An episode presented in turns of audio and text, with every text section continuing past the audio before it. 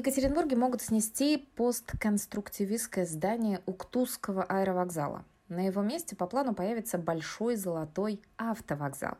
Общественники и часть горожан критикуют идею и предлагают открыть в старом здании музей. Ранее объект не получил охранного статуса, и хотя это, конечно, огорчило общественников, но вообще-то именно отсутствие статуса может стать ключом к его новой жизни.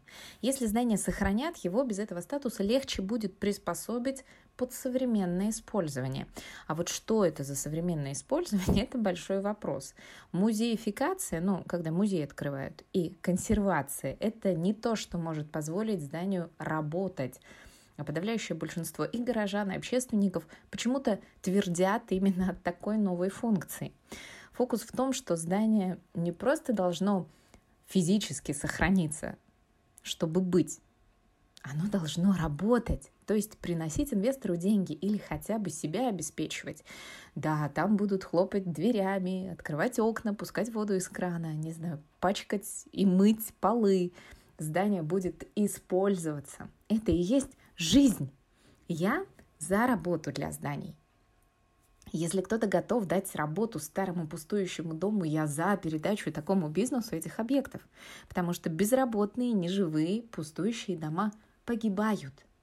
Про то, как же себя вести, если хочется, и словом, и делом участвовать в спасении погибающего архнаследия – мой сегодняшний эпизод. Мы тут на троих поболтали с Ларисой Петровой, проректором Екатеринбургской академии современного искусства, и редактором YouTube-канала «Эпоха застроя» Дарьей Букаевой. Это подкаст «Чья крыша?». Я вам рада. Связь со мной через Инстаграм у Павлова. Поехали! Я понимаю, что в основном общество принимает проекты только ну, так, лояльно относится к проектам, только если там что-то такое вот э, благостное и понятное. Музей, тогда, вероятно, да, это получит какое-то общественное одобрение. Если не приведи Господь апартаменты, какая-то такая пока формула, да, у общества? Про аэропорт Уктус, группа, которая защищается, мы их спрашиваем, а что вы там представляете? Они говорят, музей. А, усадьба Казанцева, которая попала в УГМК и там УГМК хочет разместить раздевалки для футболистов, это рядом с Ледовой ареной. Тоже говорим, а, а что бы вы там хотели видеть? Музей? Музей старообрядчества. Он же, говорит, ведь старообрядец, Казицын, почему он музей не открывает? Я говорю, товарищи, вы вообще представляете, что такое музей? И как туда людей затащить? И как с них взять 300 рублей, которые никогда не покроют расходов? Вот, хорошо, мы, мы возмущаемся, да, мы говорим, что музей, ну что вы такие смешные, э, музей это не единственная функция. А психологически, вот почему так получается? Музей – это как бы святое, понимаете? Музей – это противоположность коммерции и бизнесу. На самом деле успешные музеи, они давно хорошо зарабатывают деньги, давно делают бизнес, но в общественном сознании, особенно у тех, кто вот является активистами, это еще не засело. Вот почему музей, да, именно. И у нас, конечно, представление о музее, оно по-прежнему как о хранении. То есть музей это вот, это храм, прийти, все святое, вот, вот чисто, аккуратно, тетки эти по углам сидят, смотрительницы и так далее. То есть про то, что это движ какой-то, что это может быть как-то энергетически важно и, и что-то действенно, а про это еще нет. Вот смотрите, у нас было здание аэропорта. Да. Красивое здание аэропорта. Сейчас там собираются сделать автовокзал. Да. По, по, случаю, по сути, это наследственность функции. Да, кстати, интересно. Ага, что-то я не задумывалась. Вот, почему, собственно говоря, это там технически невозможно сделать современную площадку для вот этой вот прекрасной современной функции, используя вот это красивое здание и сохранив его. Вот они придумали, что там будет что-то золотое с каплями. Кроме нашли... тебя это никому да. просто не пришло не в голову. Почему? Школа наследия сняли фильм. Там да. выступал прекрасно совершенно э, летчик какой-то, который говорил, что там была диспетчерская и все остальное. Но это очевидно. Это, в принципе, э, как бы технически невозможно. Uh, и там, потому что нужно столько-то метров под автобусную станцию, потому что uh, невозможно из-за метро провести какие-то коммуникации и сохранить это здание. Я думаю, Почему? дорогая Даша, даже никто не пытался анализировать техническую да. возможность. Вот в этом-то все и Может, дело, что никому даже, даже в голову не пришло. Почему? Потому что на этапе, когда земля кому-то передается, да, то есть, ну, я не знаю, как это юридически называется, но вот есть кусок земли, и он кому-то передается под новый объект. Но в данном случае Малышева 73 его взяла. Вот на этом этапе город должен диктовать, ну, если не условия, то пожелания, говорить, что, ребят, смотрите, тут вообще-то аэропорт, давайте мы его интегрируем, но ни у кого не возникло ценности вот этого здания ни у города, ни у девелопера. И, конечно, мы знаем все Малышева 73, их вкусы, золотой и так далее. Да, мы в Екатеринбурге хорошо знаем вкусы Малышева 73. Ну а сами-то мы что сделали? Да, задачу застройщику нарезает город, но город это кто? Разве не мы? Не люди? Мы свой запрос сформировали. Вот хорошо бы на этапе, когда застройщик получает землеотвод, нашептать там, навязать ему как-то свои идеи, втянуть его в диалог с общественниками, не потом воевать, когда это уже тяжело и ни к чему, кроме взаимной агрессии, не приводит, а на этапе более раннем. Вот, например, архитектором Юлией Удаловой сделан проект приспособления под современное использование гостиницы и сеть. Ну чем не инструмент работы с судьбой наследия? Мне кажется, что вот эту функцию ее можно было бы назвать функцией медиации. То есть, когда угу. есть несколько общественных сил, которые между собой с трудом договариваются, не могут вступить в диалог, и есть как бы профессионал, который вот это способен делать. По большому счету, любая общественная организация должна быть таким медиатором. То есть у них, э, можно сказать, миссия в этом заключается. Что касается профессионалов, которые вот у нас есть, ну, вот мы с вами уже говорили, да, мы про это, вот хорошо, что в нашей беседе нет Марины Сахаровой, она уважаемый мной человек, я ее очень люблю, нежно к ней отношусь, но вот, понимаете, Полина Иванова и Марина Сахарова, они же рядом не сядут. Никогда. Они друг друга как бы не воспринимают. Есть профессионалы, у них у каждого свой талант, но уровень доверия друг другу, уровень признание экспертности почти нулевой. То есть они между а собой а не могут в этом наша задача попытаться какие-то найти, э, э, не знаю, как, какую-то найти почву все-таки, на которой они могли бы пересмотреть э, возможность сотрудничества друг с другом она многочисленная уже тусовка, но она, да, как, как те либералы, да, Ларис, которые... Да, да, они не могут, э, либералы не могут, и я вот не могу это, честно говоря, объяснить, хотя я уже давно про это думала, я а, в концепции идеализма, вот в сентябре на Байкальской школе пыталась это объяснить, что а, вот идея, идеал возникает, потом развивается, и требуется Э, определенного рода уступки для того, чтобы идеал воплотить как бы в жизнь. Но этого зачастую не происходит, потому что вот на эти уступки не готовы э, настоящие идеалисты. Они держатся за идею, там, ну, скажем, до последнего. Вот если говорить честно, то э, все упирается в систему.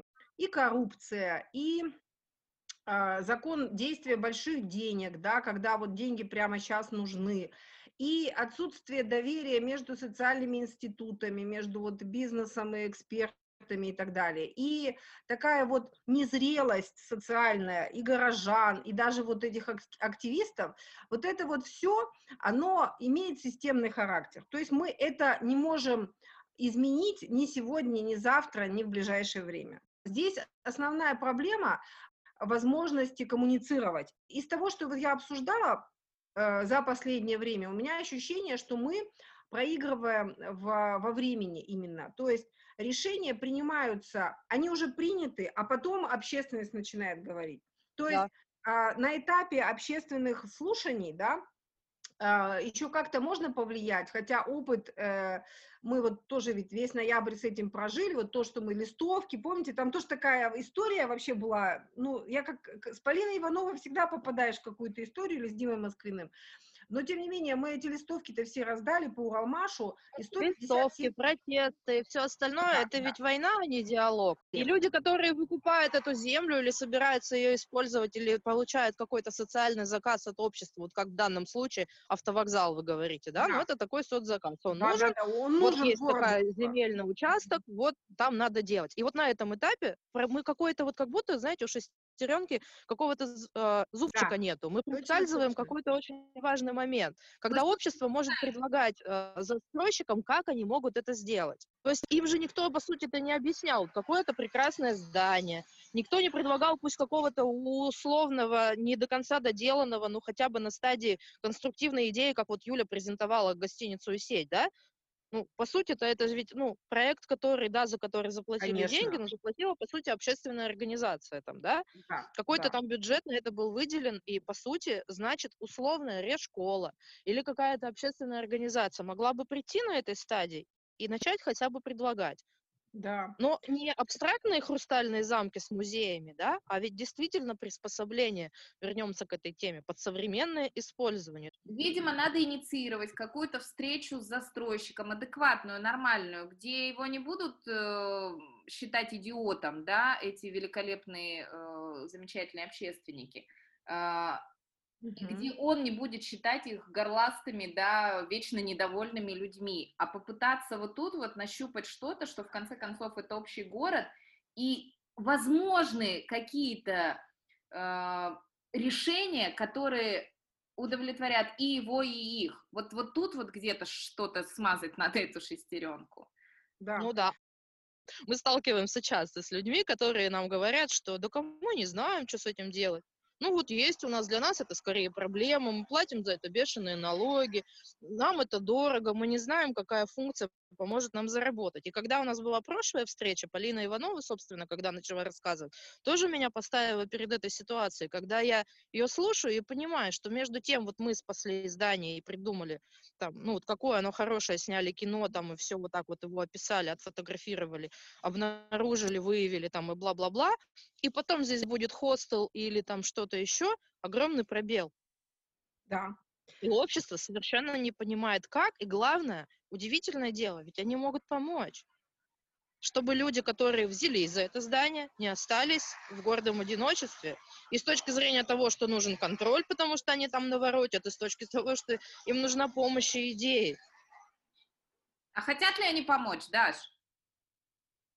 А вот ты знаешь, а, как тебе сказать, вот я по, по профессионалам вижу, что да, потому что когда мы с тобой рассказываем, раз, разговариваем даже у тех, с теми людьми, кто просто ставил систему вентиляции, и они нам говорят, блин, мы вообще там, ну им заплатили-то не, не, не столько, сколько они там наработали, когда они кумекали, придумывали, и вообще там их просто таращат от того, что они смогли это сделать, провести эти коммуникации, не повредив кирпич там, да, что они там практически ничего не штробили, не выламывали. Воды, да, которые являются... Да, да, сохран... протянули свои коммуникации там, где есть эти своды, которые нельзя повредить, и на них их нельзя перегружать. Укомплектовали там систему вентиляции, отопления, так что она ничего там не нарушает. Придумали, куда уходит вода, несмотря на то, что там скала, и все такое прочее. Но это же вся энергия уходит в сырую землю, и ничего не растет. Такие люди, Нет, растет. есть такой опыт, что выходит, я все пытаюсь резюмировать, и мне кажется, пока можно нащупать вот какой вывод. Наша задача популяризировать вот такой вот хороший опыт. Другой вопрос, что отношение к нему как к хорошему не будет сформулировано даже у наших с вами единомышленников. Все больше встаю на сторону тех, кто хоть что-то делает для спасения зданий. Да, да, да.